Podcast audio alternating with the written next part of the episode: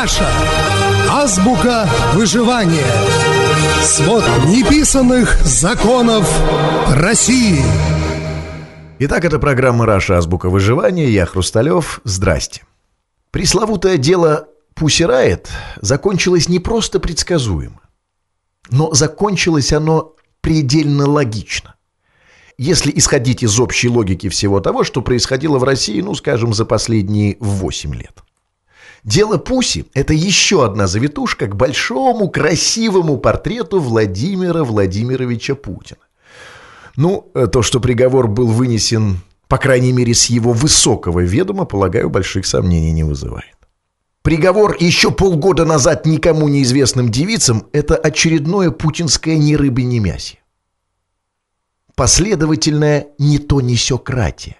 После ареста Ходорковского в тот момент Путин пользовался почти абсолютной поддержкой народа. Им не было принято ни одного, ни половинчатого решения. Не сделано ни одного решительного шага, ни единого однозначного поступка. Ну вот, если вы можете себе представить идущего без движения, там, летящего на одном месте или плывущего, который никуда не плывет, то вы легко сможете понять и основной принцип путинского правления. Главный принцип при принятии любого решения – не принимать никаких решений. Если нужно что-то предпринять, не нужно предпринимать ничего. Низ, это незыблемый принцип нитонисекратии. Никаких односложных действий, никаких крайностей.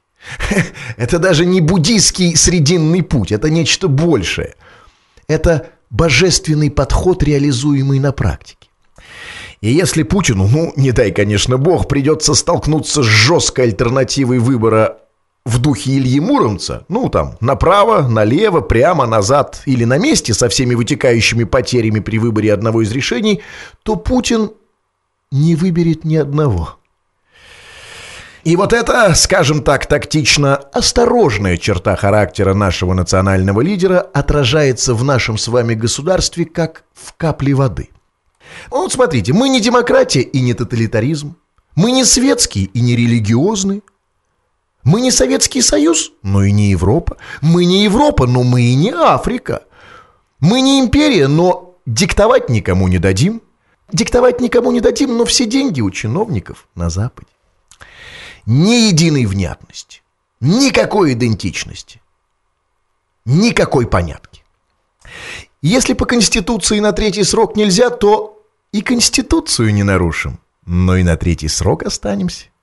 Если оппозиция на Болотную площадь, то не разрешить, ну и жестко не наказывать, ну штрафчик до миллиона рублей.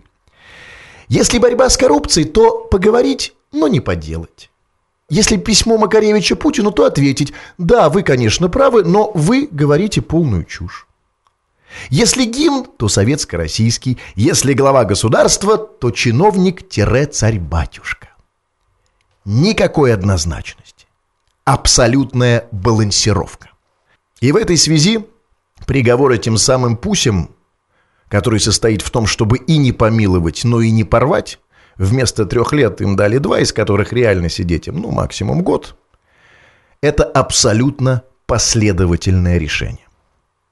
Это единственно правильный приговор по неписанным законам великой путинской нитонисекратии.